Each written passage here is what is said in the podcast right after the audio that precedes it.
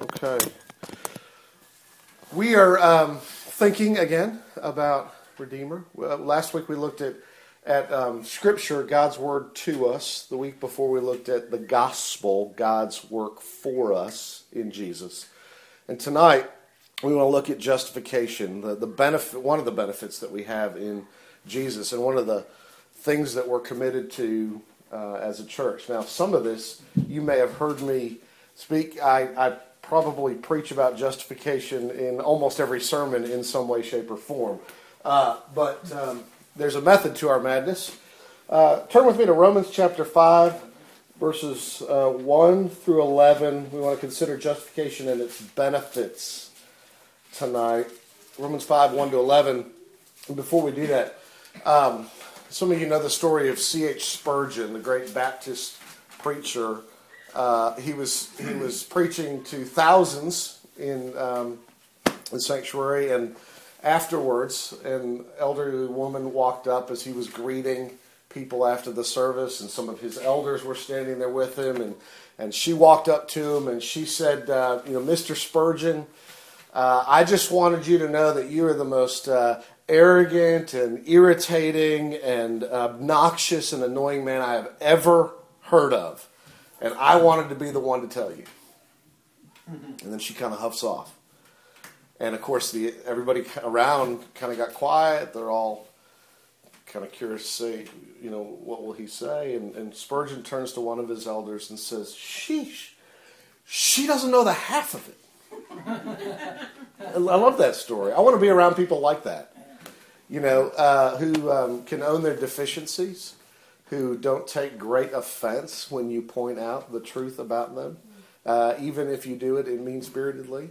Uh, what what causes a Spurgeon or any of us to act like that? I, I think the thing that will help us do that the most is the doctrine of justification. There are other things that flow from it, but appreciating this is important. And so, um, so let me invite you to, to ponder this passage. We're going to kind of see the uh, the big picture here tonight.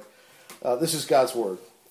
Therefore, since we have been justified by faith we have peace with God through our Lord Jesus Christ.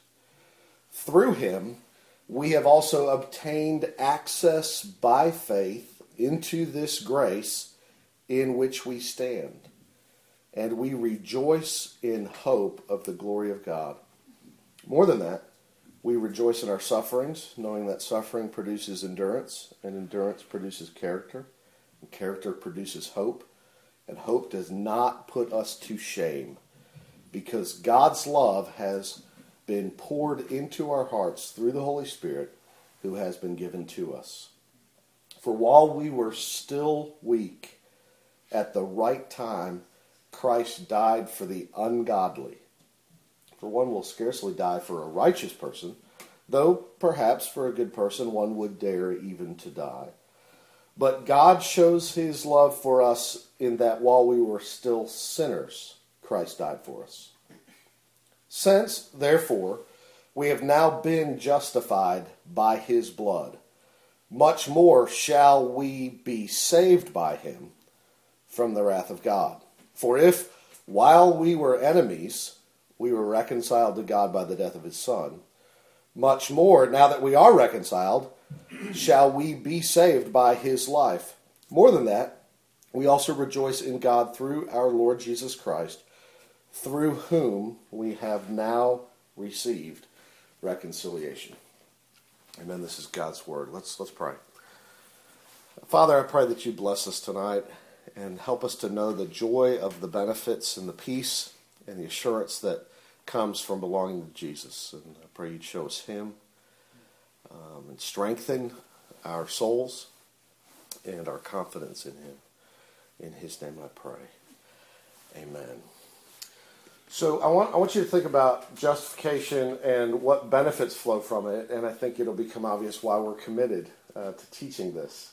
It's central to the gospel. Now, when I say justification, what do I mean? What are we talking about? Um, justification means that those who believe in God, God declares righteous. Uh, God accepts us as righteous in his sight, and he pardons us for all of our sins because of Christ and his finished work for us. Justification is extremely important. I don't think there's anything more important for you foundationally in the Christian life. Um, there are other important things, but if you don't have this foundation, you're on shaky ground and you'll feel like you're on shaky ground with God. Um, that, that's why uh, John Calvin said justification um, is the main hinge on which salvation turns. And Martin Luther said, uh, it is the chief article of Christian doctrine. Um, when justification has fallen, everything has fallen. And he goes on to say, it begets, it nourishes, it builds, it preserves and defends the church of God. And without it, the church of God cannot exist for one hour. And I think that's no hyperbole, friends. It's so vital uh, a truth of what Jesus has done for us and what we get from Him. Uh, notice a few things about justification itself before we get to the benefits that come from justification. Who's it for? That will, that will help you understand the doctrine. Uh, he says, verse 1 Therefore, since we have been justified, okay, who's the we? We have been. Paul speaking of himself, he's speaking of the Roman Christians, but he goes on in this chapter to tell you who he's talking about. Who are the people to whom justification comes? Notice how he describes them. In verse 6, he says, We were weak. And he says, We were ungodly. Christ died for the ungodly. He goes on uh, at verse 8 to, says, to say that God shows his love for us while we were still sinners. In verse 10, he says, If while we were enemies. Okay? He's piled up all these terms. This is the way the Bible speaks about us, and we don't want to own this for ourselves. Uh, but, but he's saying here that God delights to rescue and to justify the weak, the ungodly, the sinners who fall short of his glory, uh, the wicked, his enemies. Okay? Not people who are already his friends, or people who are already godly, or people who are perfect, or people who tried their best uh, but the ungodly. And, and so um, that tells you a little bit about justification, who it's for, and there ought to be a sweet comfort to our souls in that. Um, some of us think that by our misdeeds, um, we're out of the reach of God's care, or that we must be beyond the pale of God caring a, a whit or a, a lip stitch about us, right? Um, because of because of the horrible things that we have done, and we know that we've done. And, and Paul is saying to you, no, it's for the enemies of God. It's for the ungodly. Uh, what's so great about it? What does it mean? It's a legal term, and it's the opposite of condemnation. Okay, so you, you, it's it's a courtroom term. You're you're before a judge and the judge either condemns you, he finds you guilty for your sins, and he announces you are guilty and he condemns you, or God or the judge acquits you. He finds you righteous before the law. He finds you um, um, uh, he finds you to be not guilty. Here, God declares the ungodly, wicked, sinner, rebellious enemy, traitor to the throne, he declares them to be right before the law. He declares them to be pardoned of all their sins and accepted as righteous in his sight. As perfectly righteous as Jesus himself is. Why does he do it? Because we're clothed in the righteousness of Christ. Because, because Jesus died for us and Jesus lived for us. This is the thing in, in, in 11, 10 years of college campus ministry the University of Arkansas and, and most of my other ministry elsewhere I find that Christians don't appreciate the way that we should. Most Christians and a lot of non Christians, fewer and fewer, but a lot, will understand when you say, So, what did Jesus do for us? They'll say, You know, Jesus died on the cross for us. Okay, well, well what, is, what does that mean? What does that get us? Well, Jesus died for my sins, right? So I can be forgiven. Amen. It's a glorious truth. But that is half of the doctrine of justification. Okay? It's important for you to know that all your sins are wiped away, buried on the cross in Jesus. But Jesus also lived for you.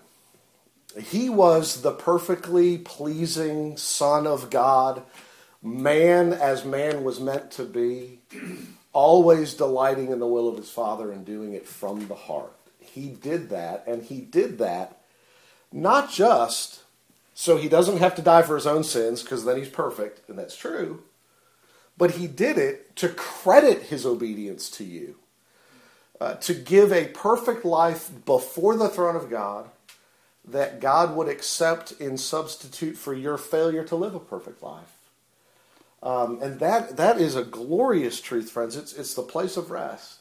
The, the writer of the book of Hebrews says uh, of Jesus, quoting the Psalms, Here I am, O God, I have come to do your will. Okay? And Jesus did that. He did the will of God. And that's why the Father looked at his Son, even in his baptism, and says, This is my beloved Son, and with him I am well pleased.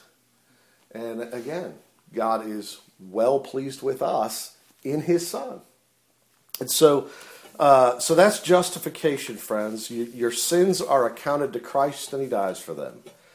The obedience of Christ is accounted to you, and you have life and acceptance before God uh, in his perfection credited to you. Um, that turns everything uh, that people think about salvation upside down because what people tend to think is whether it's Christianity or any other religion, people tend to think, sort of their gut says, well, what I really need to do, what religion is about, it's, it's about people offering to God righteousness. Either by making the right pilgrimage or praying three times, you know, a day in a certain direction, or you know by by having a calm demeanor or by reading their bible more or attending worship or doing things christians should do or whatever religion it is people think religion and christianity is about offering to god our righteousness and instead christianity is about receiving from god the gift of righteousness uh, in jesus. So it's uh, absolutely important. Um, how does it come to us? There's a variety of expressions in this text. In verse 1 it says, We have been justified through faith, right? But at verse 9 it says, We have now been justified by his blood. And if you go back to chapter 3, verse 24, it says, We are justified by his grace as a gift through the redemption that's in Christ Jesus. We're justified by God's grace as a gift we're justified by the blood of Christ, and we're justified through faith in Him. But don't think when Paul says we've been justified by faith or through faith, he means, again, that, that, that faith is a substitute for your work. That, okay, your, your failure to do all you should do is made up for by your believing, as if it becomes the one work that God requires of you to be right with Him because it's the now it's God has sort of a uh, He asks for something less than perfection. Faith is not the substitute for works, not your work. Christ's work is the substitute for your work. Faith is simply the instrument by which you receive and are united to Christ in His finished work for you.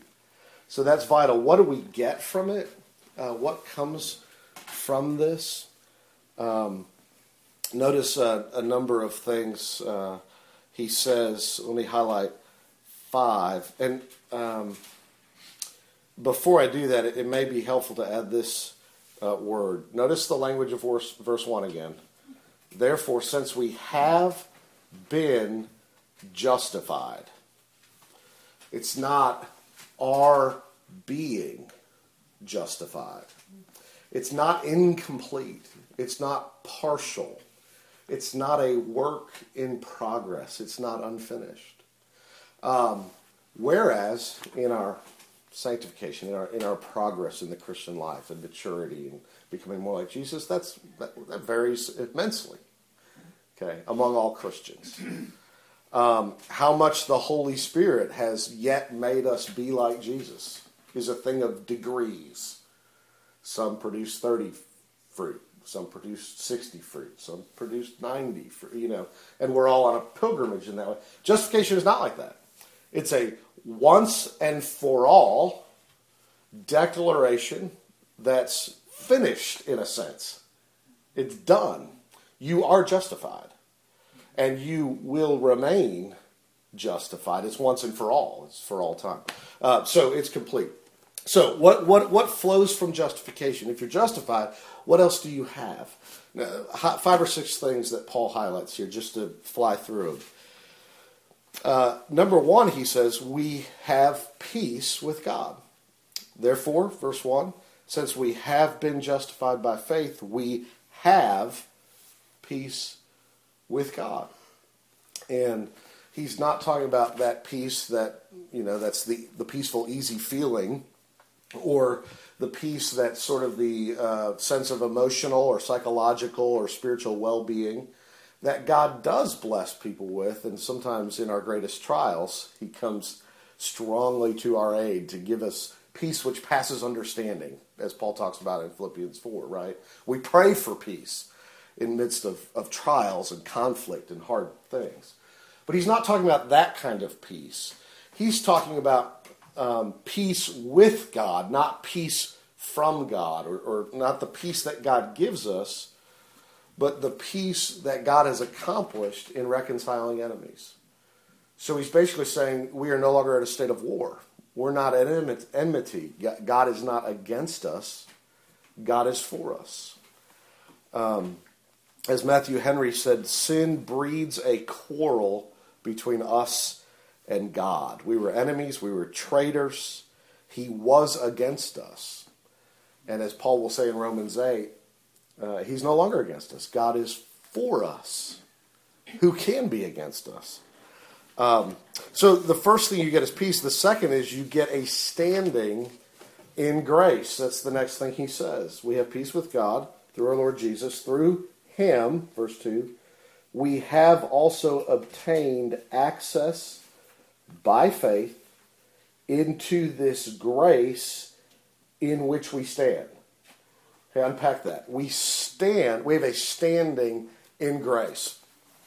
Um, it's helpful to Paul's using the, the, a word for in the sphere of, or in the in the region of, in the realm of. It's it's you know if you imagine a basketball player on the court, uh, you're either in the paint or you're not in the paint, right? And there's a three second rule. If you're in the paint too close to the basket for too long, you know it's a penalty, it's a foul, or you know change possession.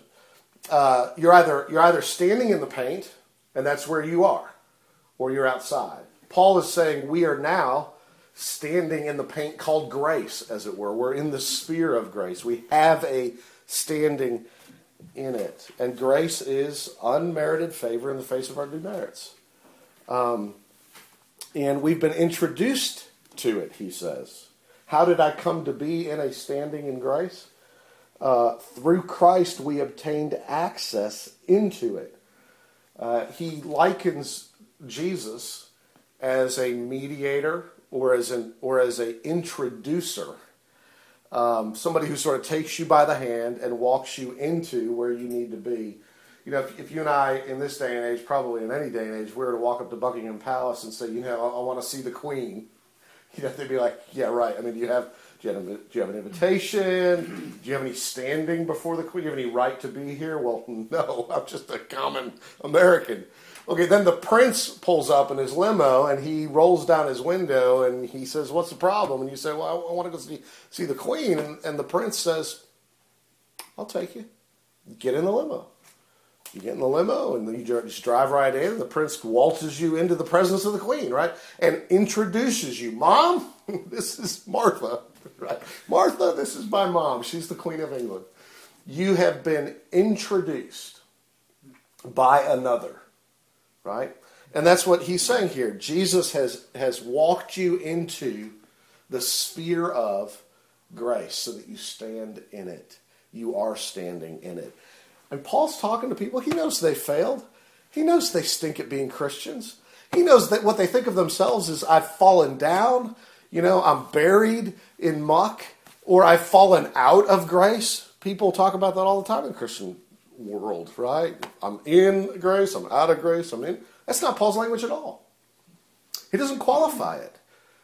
If you're a Christian, you are standing in the Spirit of grace. So that's another benefit we have. Your place before God is not precarious, it's secure. Uh, third thing is, he says, we have the hope of glory.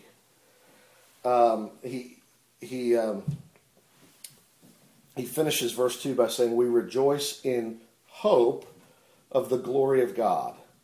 What's he saying? Um, hope, not not wishful thinking, not not the way that we use the word hope. You know, where you know I hope at Christmas to get these ten things off my Christmas list, and I wrote them down, and I'm kind of counting on Santa Claus or mom and dad, you know, to to get them. I don't really know if I'm going to get them. I'm wishing for them, but it's up in the air. That's, we, that's what we think hope is, but that's not how the Bible uses the word hope. Hope is rather uh, um, the anticipation of something you know is certainly going to happen or is, has certainly been promised to you, and the promise is sure. It's, it's, it's more like uh, you've, you know, Christmas and you've asked for a bike for Christmas, and your dad took you to the store and he bought the bike and he put it in the attic waiting for Christmas Day to give it to you, right? Uh, now maybe that's you know depending on how long he makes you wait, that's it could be it could be perceived as painful or cruel. Um, but the loving father, you know, to his children has has certainly provided a bike, and you're simply waiting for the day it's given to you. Well, likewise, Paul says we have the hope, the certain, uh, and, and we can anticipate the certain fulfillment of the glory of God. Um, what is it? What is it we're waiting and hope for? It is, it is, um, it's the glory, God's glory revealed to us in all its fullness. Um, and we could you know, talk about a lot, a lot, of things that might mean. I think 1 Corinthians 13 is helpful, where Paul says, you know, now we see as through a glass darkly, but, you know, then one day we see face to face. Now we live by faith. One day it will be by sight, right? Um, where we don't, we do have, and yet um, there's a much greater fullness that's coming. And, and so we, ha- we have this hope, he says, in the midst of trials. And uh, we won't go on at length about those trials or what he's, how he's trying to help us there. Get reorganized here. Um, but um, but he does say God uses even those trials to increase our hope. Right. That's that's some of what he's saying the trials do. Um, through them, God increases our expectations and our anticipation and our longing and our waiting. Right, and that that shapes our character but as we wait in hope for the glory of God. So we have peace, we have standing in grace, we have hope, um, and uh, then we also, he says, we have God's love and the Holy Spirit. Notice the language, verse 5 and hope does not put us to shame because God's love has been poured into our hearts through the Holy Spirit who has been given to us. Uh, so, a few things there um, about the Holy Spirit. Every justified person has the Holy Spirit. There is no such thing as a justified person who doesn't have the Holy Spirit, which is to say, there's no such thing as a Christian who does not have the Holy Spirit. The Holy Spirit has been poured into our hearts, as has the love of God. Um, and uh, he says, uh, the love of God has been poured into our hearts by means of the Holy Spirit. Now, look, I absolutely recognize there are degrees um, of our experience of the love of God, our, our sense of it, our, our satisfaction in it, our delight in it, our, our um, spiritual, experiential uh, knowledge of the love of Christ. There's degrees in that. And there are days when God gives us a burst of uh, a sense of how much He loves us. And there are days when I wake up and my heart is cold, and I imagine wrongly that God's heart is cold, you know, and my affections ebb and flow, and I think wrongly that God's affections ebb and flow. Um, and there, so there, there are days my own sense and experience waxes and wanes, right? Um, there's there's degrees of that within the Christian community. So some churches seem full of the love of Christ, and the people seem delighted in it. And there are some churches at times, you know, either through immaturity or a lack of good health, other reasons, um, have less of a, a sense of the love of Christ. So there there are degrees of that. The love of Christ in our hearts can be increased over time. Okay, Paul in Ephesians 3, we, we, we looked at this when we preached through Ephesians, prays that God, okay, um, um, uh, I, what does he pray? Ephesians 3 14 to 19, he prays um, uh, that God, out of his glorious riches, would strengthen you by his Spirit in the inner being, that Christ might dwell in your hearts through faith, and that you, being rooted and grounded in the love of Christ, might know, might have power together with all the saints to know how wide and long and high and deep is the love of Christ. It takes power to know that. It takes the Holy Spirit working to do that. And Paul prays it for people because he knows that, eh, you know, like himself, we, we sometimes have very little sense internally or experientially of the love of Christ, but we can grow in it. So he prays that we would grow in it, right? So, um, so I, I, I, don't want to um, overplay how thoroughly experiential at any moment your experience of the love of Christ might be. Okay? We can talk about that. But there is some nugget or kernel because because the Holy Spirit is in every believer and has brought the love of Christ. And you know, it could be as small as a mustard seed and you just barely even know it's there. But it, it blooms and grows over time. Um, but he also goes on to say not just do we have an experience of the love of God, but we have the assurance of the love of God. And actually, it's that assurance which can help you with the experience. Um, not only have we tasted it, he says, but it's been demonstrated to us. It's an objective fact that God loves us. And you can see it. And where do you see it? Verses 6 through 8 you see it. Uh, Eric, were you going to say on the cross? I did. Uh, yeah, God shows, God demonstrates, God proves his love in this that while we were still sinners, Christ died for us, right? Um, it's proved for the weak and the helpless and the ungodly and the enemy that he loves us. And you know, um, you can tell the greatness of a gift by, on the one hand, the costliness of the gift to the giver, and also the unworthiness of the one who's given it. Okay? The, the, the greater the cost to the giver, or the, or the greater the unworthiness of the recipient, uh, tells you how great the gift is, right? And so, on the on the one hand, who is it that's been given? It's it's Christ, the perfect Son of God, crucified by sinful man upon a cross, God's most precious possession, so to speak his own beloved son. Two, traitors, enemies. Um, and so we are, to, we are to, in a sense, see the love of God in that. Uh, it demonstrates it, it proves it, and that that is um, where you, when you don't sense in your own experience and you're questioning and you're struggling and you're, you're you can't see the Father and you're going, does the Father love me? I think the Father is saying, look at look at my cross again. Look what I've done for you. And Jesus is saying, and look what I volunteered to do for you. Look what I delighted to do for you. So, so we have we have the Holy Spirit and, and love, and then finally, one last thing we have because of justification, we have the assurance of our future acceptance with God. Um, this isn't just a this is no temporary thing. Notice verses nine through eleven, where Paul closes. Um, he um, and there I think there are two keys to unlocking that passage. One is to to note the tense of the verbs, and the, the other is to note the phrase "much more." Let's unpack that just for a second. Notice the tense of the verbs. Something has happened in the past with effects in the present. And something will yet happen in the future. Okay? Past, present, and future. So in verse 9 he says, We have have now been justified. Okay, present, we have now been.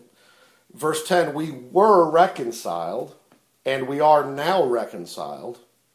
And verse 11, through whom we have now received reconciliation. So something has happened in the past with effects in the present. And notice the future tense, verse 9, we shall be saved. That's future. We shall be saved by him from the wrath of God. Right? Uh, end of verse 10, future tense. We shall be saved in the future by his life. So Paul looks ahead to one day, one final day of reckoning where all will stand before the judge, where the wrath of God will be poured out on sinners. And he says, We'll be saved in that day. You will have life in that day. Um, you will be acquitted because you have already been acquitted. You have already been justified. You've already been declared righteous with God. Um, so you can have confidence in that future day. But then, but then, know the second key to unlocking that passage is this language of much more. He uses an argument from the from the the um, uh, from the greater to the lesser. Um, the language of much more in verse in, in verse nine. We have been justified by His blood. Much more shall we be saved by Him. And again, verse ten. Uh, argument. It's an argument. Um, it's not from the lesser to the greater. Don't misunderstand his argument. Okay, what's what's a what's an argument from the lesser to the greater? Okay, an illustration of that would be this. Uh, not quite like what we did tonight, although you did get coffee and dessert, so hold on to that idea. But you, you, you, you got invited to my house for dinner. But say you get invited to somebody's house for a dinner party, right? That they invite you over. They serve you hors d'oeuvres. We didn't have those tonight. But but um, imagine you got hors d'oeuvres. So this this illustration stinks, right? Because the meal didn't suit the illustration. But um, what's the appetizer? It's it's a promise of things to come, so to speak, right? It whets your appetite, and you're standing around, you're enjoying them, and then you say to yourself, "Okay, should I like uh, should I go back for thirds on the appetizers, or or should I should I leave room because surely there's more coming, right?" And of and of course uh, there is, right? So I need to save room for the greater portion. Okay, that's I've tasted the lesser and I'm waiting for the greater. That's not Paul's argument here. His argument is the reverse. The greater has come. Uh, so that so in other words, Paul's logic is this: you've been invited over. You know, the invitation was set. You agreed to come. The, the, the, the family went out and they, they shopped. They came home and they washed and they chopped and they cooked and they spread the feast. And you came over and you had the appetizers. And then you had, you know, uh, soup and salad and meat, you know, and then you had seconds and you stuffed yourself silly, and then you you said to yourself, "Oh my goodness! I mean, I've had appetizers and soup and salad meat has been awesome, but surely, with as fabulous as this has been, surely there's there's coffee and something sweet, you know, to kind of close the meal. I've had the greater, and I anticipate the lesser." That's actually the argument Paul is using by this language. In, in other words, he's saying, look at it's most easily seen in verse 10.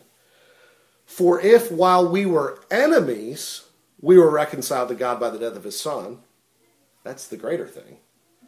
Much more now that we are reconciled, shall we be saved in the future by his life.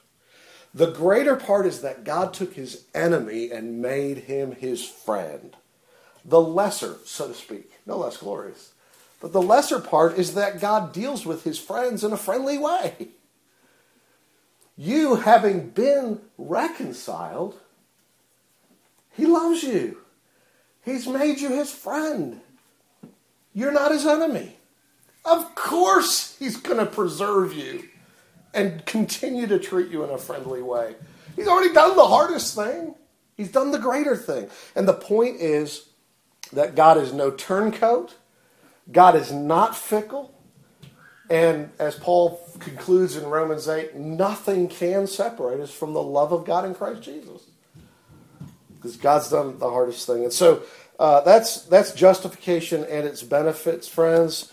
Salvation is secure because justification is once and for all. Jesus already lived for you, already died for you, and you have been united by faith by a gift of God's grace to Christ and his work. Um, so, you don't need to prove yourself. God is not the kind of father who's disappointed in his children when they aren't the goal scorer in soccer. He doesn't shake his head in shame and say, I wish my kid was that kid. You don't have to prove yourself to him to earn his love, to remain in his love. You are loved. You're pardoned. You're welcome. And you don't need to fear. God knows you still sin. He knew all your sins when Jesus died for you. And he wasn't he's not ashamed to be called your elder brother, and he wasn't ashamed to die for your sins when he did. And he died for all of them, past, present, and future. And you do not need to fear. And you do not need to defend yourself when you're called on your sin. You'll be like Spurgeon. You know, I probably am far more obnoxious and annoying and irritating and arrogant than that lady thinks I am you know, my wife knows that, but I, you know, I probably should own that too. It's okay. You know why it's okay? Uh, I, not that I want you to call me names, but I want you to love me enough to be honest with me. And it's okay because you know why? All my righteousness is in Christ. It's not a blow. It's a blow to my pride, sure. But it is not a blow to my standing with God or my acceptance with Him. He isn't shocked by it and and so it's it's okay. I don't have to defend myself. And, and friends, we talk about these things in various ways a lot at Redeemer, and and you hear it, you hear it probably most often at the close of a sermon or as we go to the Lord's table, which is designed to give you confidence and assurance in the work of Christ for you. Um, because when God, when when this gets into your bones and you believe it, um, then the fruit of the Spirit can't be stopped so to speak. It's, it's as you understand this and, and you know you can rest and you can delight in Jesus that you'll have joy in Jesus and that you'll be interested in loving others with the kind of love you have received. Let's, uh, let's pray. Jesus, thank you for your love. And uh, I pray that you would satisfy us with your unfailing love, that we would sing for joy and be glad all our days. Amen. All right. Um,